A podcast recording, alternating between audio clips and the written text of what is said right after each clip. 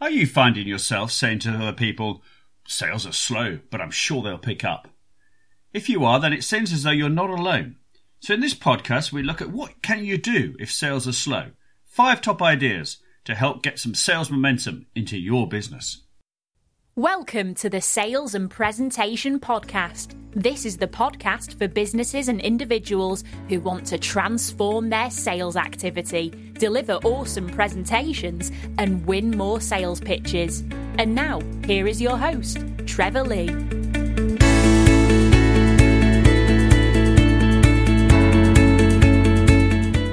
Welcome, everybody, to episode 49 of the Sales and Presentation Podcast.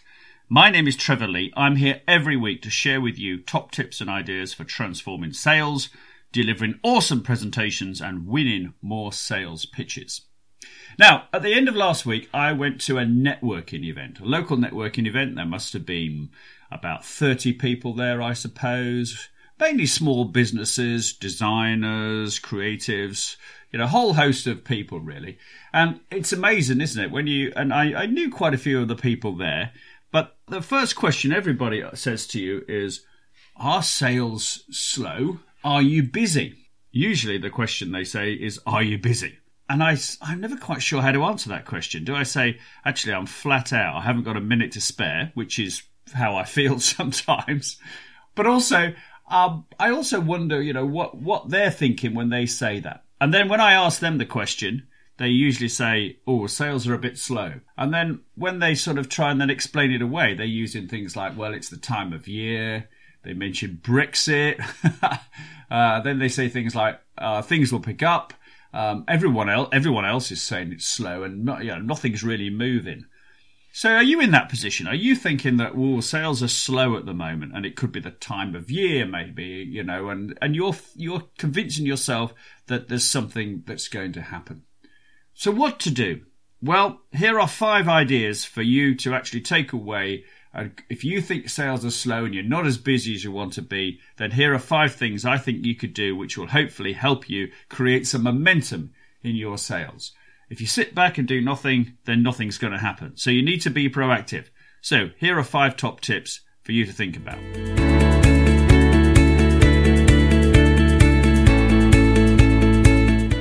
First up, do some sales analysis. One of the things that happens when people find sales are slow, they tend to panic and they tend to not understand why sales are actually slow. So, what's your sales analysis like? Do you know who's buying your product or service right now? Do you know how that compares with this time last year? Does you know how that compares with the th- previous quarter? What are the trends telling you by customer, by product, by service type? If you're not doing sales analysis, you really need to do it. You need to know who's spending money with you. You know, right now, could you write down your top 10 customers? Could you do that right now? Would you know who they are? Do you know who the 10 customers that you've got or the five customers that you've got that have dropped their spend the most significantly in the last six months? Do you know who they are? So, you know, the, the, de- the detail must be there because you are creating sales. So hopefully you've got some sort of records of it. So do some sales analysis, dig into the detail. That will help you formulate some some some trends and it will give you some data to work with. It will take away the gut feel and the second guessing about what's really going on. You might find that certain customers are drop, have dropped their spend and you haven't really realized it. You might find that certain products or services are not selling in the way they were, say, this time last year. You may, of course, have emerging products and services that are now beginning to sell more than the, the old ones. So doing your sales analysis is a really good thing. It can really give you some real shape to what you're doing. So I would suggest get on and do that sales analysis straight away before you do anything else, before you start panicking about the fact that sales are slow. Number two is your customers. And the big question to ask yourself is, are you actually keeping up with your customers in terms of their expectation, what they want to buy, the way they're changing their habits, all that sort of stuff. And the only way to do that is to do some research. So, you know, you could read up, do some customer trend research. There's lots of articles out there. People are writing about this. So, are you reading about it? Are you taking the time out to think about and look at? And also ask your existing customers. Ask them what's going on, you know, how they're perceiving things. What are they expecting from you going forward in terms of your offering, your level of service, Because I was reading something very interesting recently about customer loyalty, and there were a couple of people talked about it on podcasts. The fact that, you know, they're basically saying customer loyalty doesn't exist. And it's not because we're um, we've fallen out with the uh, customers that we are buying from. It's just that you know we, we live in a convenience world, and therefore, if it's easier to buy something or pick something up from somewhere else, we will.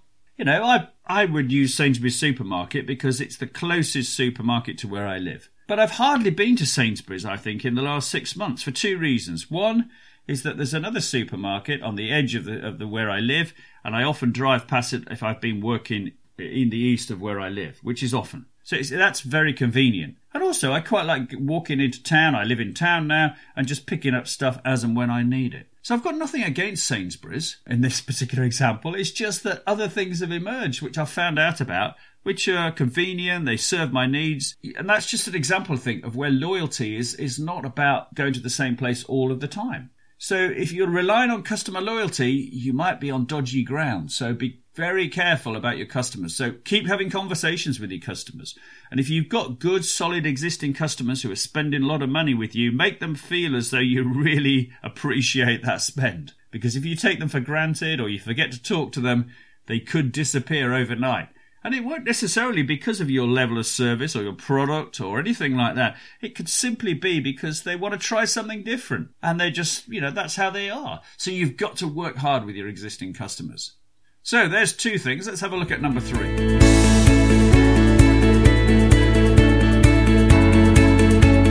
So if you're doing some marketing, and every business does some sort of marketing, whether you've got a sign above your shop, or you've got a sign written van, or you've got some overalls that you wear, or you answer the phone, that's all marketing. But now is the time, if you think sales are slow, well, you should do this anyway. As I've mentioned in a few previous podcasts, at least once a quarter, well, once a quarter is probably adequate. Review your marketing activity.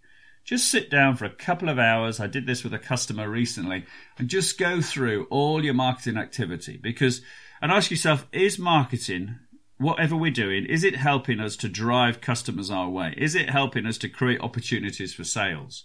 because marketing you know there's tons and tons of ways of marketing and the danger is is that you do what you think you like to do or you do what you've always done and that may not be working anymore for you there's a lot of movement now away from mass marketing towards personal marketing what do i mean by that well mass marketing is putting out messages tons of messages across social media and and if you're advertising as well that's a kind of mass marketing thing it's really hard though to get noticed, isn't it? Have you have you found that? You've got to be absolutely relentless. Personal marketing is one-to-one marketing, where you're identifying people you'd like to work with, and this particularly applies to the business-to-business sector, and you're focusing on them. You're having conversations with them, you're organizing meetings with them, you're putting together personal proposals for them. You're really making them feel as though they are the most important customer on your radar. But going back to your existing marketing, you know, ask yourself questions. Are the messages right? Are they up to date? Are they really saying what we're saying? Are they consistent? Because if you're advertising and marketing in more than one place, are your messages consistent? And are they relevant to what your customers want to be doing uh, at the moment in time? So it's always a good idea to sit down and challenge your marketing and be robust with that challenge as well. It's no good dancing around, you know, and thinking, oh, well, that's all very nice and let's continue it on. We don't want to rock the boat here with our marketing team. But you have to challenge them. You have to make sure that things are working for you. And while we're talking about challenging your marketing, you know, one of the things that is part of your marketing is your on hold message. It may be something that you completely ignore. It's a bit like your email signature, or indeed the message that you leave on your mobile phone. Do you know what that is? If I leave you a message on your mobile phone, do you know what you're saying? Are you still on holiday from June of last year, or have you updated it? But even something simple like your on hold message can make a difference to customers, particularly when we know that around 70% of people are making decisions before they come to you. So those first impressions are really, really important. Well, we've teamed up with VoiceBuddy and they produce professional telephone on hold and out of office messages. They're a great company, so check what's your on hold music like? Because it's the sort of thing internally you never really hear. It's only your customers who hear it. Check it out. Your message may be out of date, may be boring, you might be using scratchy old music. So get in touch with VoiceBuddy, voicebuddy.co.uk, and they can transform the quality of your pre recorded messages. That's number three marketing. Let's have a look at number four.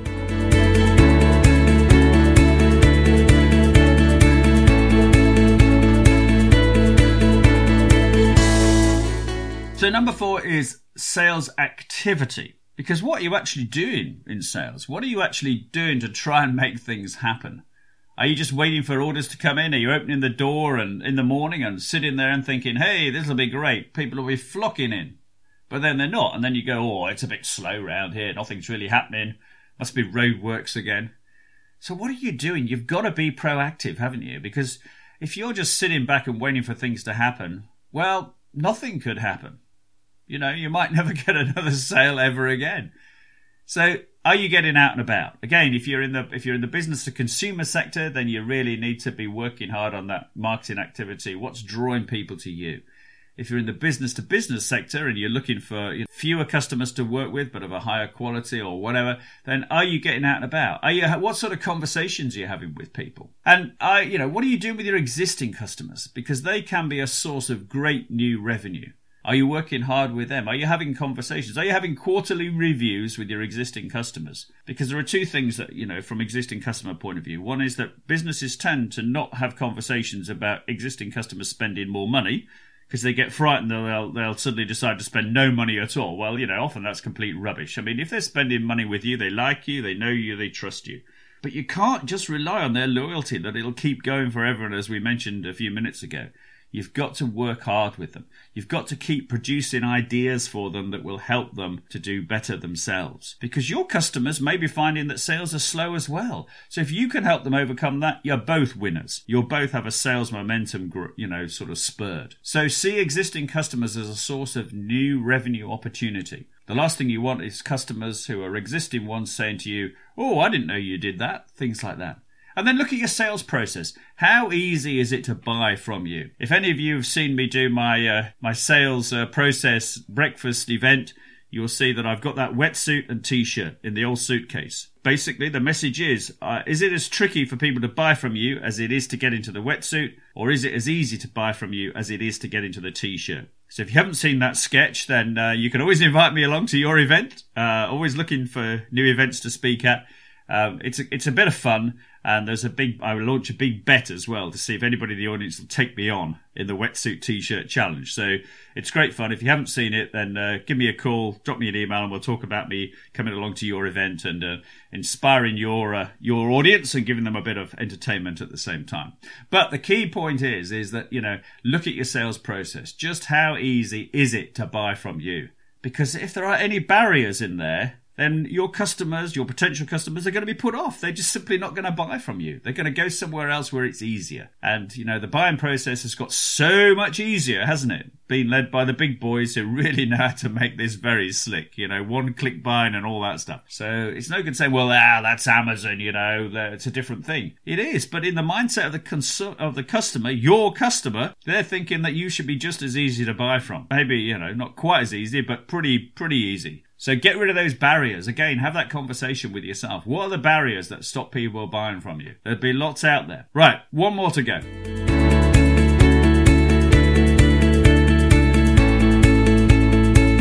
So the final one is your competition.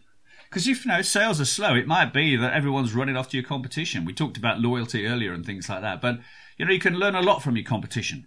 There are two thoughts on competition. One is you ignore it altogether and you just plough your own furrow and you just get on and focus on your customers. And I think that's a great strategy to have. But at the same time, you know, it's always useful to know what your competition or what you see to be your competition are up to. What are they doing? How do they how are you going to differentiate and stay ahead from them? What can you learn from their activities? You know, mystery shop your competition. Go and buy something or try and buy something from your competition and see what it's like. You know, try that out. And if uh, you know, you you could learn an awful lot from that. So you can't afford to ignore your competition, but you want of course, be creating something different if you can for your your customers that will lure them away from the competition and help you gain sales in that way as well. So there we go, ladies and gentlemen. So quick run through of those five things. So do your sales analysis. Look at your customers. Talk to your customers. Find out what they're thinking. Ask them about what you need to keep doing better. Review their marketing. Make it a robust review. You know, not just a dance around the handbags and let's not do anything, but let's really review and challenge that marketing. Is it in the right direction? Is it too mass marketing? You, should you be doing more personal marketing? And then look at your sales activity. What are you actually doing? You know, How are you going to try and make this happen? If you've got a sales team, where are they going? How are they spending their time? Could they be more efficient? Could they be better utilized? Do you need them all or do you need more? And look at your sales process. How easy is it to buy from you? And then your competition. What are they up to? You know, what can you learn from them? Are they doing anything different at all? So there we go, ladies and gentlemen. I hope that's been useful to you. So it is about focusing on your customers, making sure that what you're offering is what they need. So do that very, very well, and that will be beneficial to you. So there you go. I hope that's been helpful to you. That's the end of another podcast. I'm your host, Trevor Lee. I'll be back next week with another episode of the Sales and Presentation Podcast. So until then, make sure that you make the most of the sales and presenting opportunities that will come your way. Thank you for listening. The Sales and Presentation Podcast is a production of Trevor Lee Media. If your organisation needs to transform its sales activity and re energise its sales team, or you need help with a key presentation or sales pitch, then please get in touch with Trevor via trevor at trevorleemedia.co.uk or call him on 07785 390 717. If you enjoyed the podcast, please do leave a review on iTunes or via your podcast app. Thank you.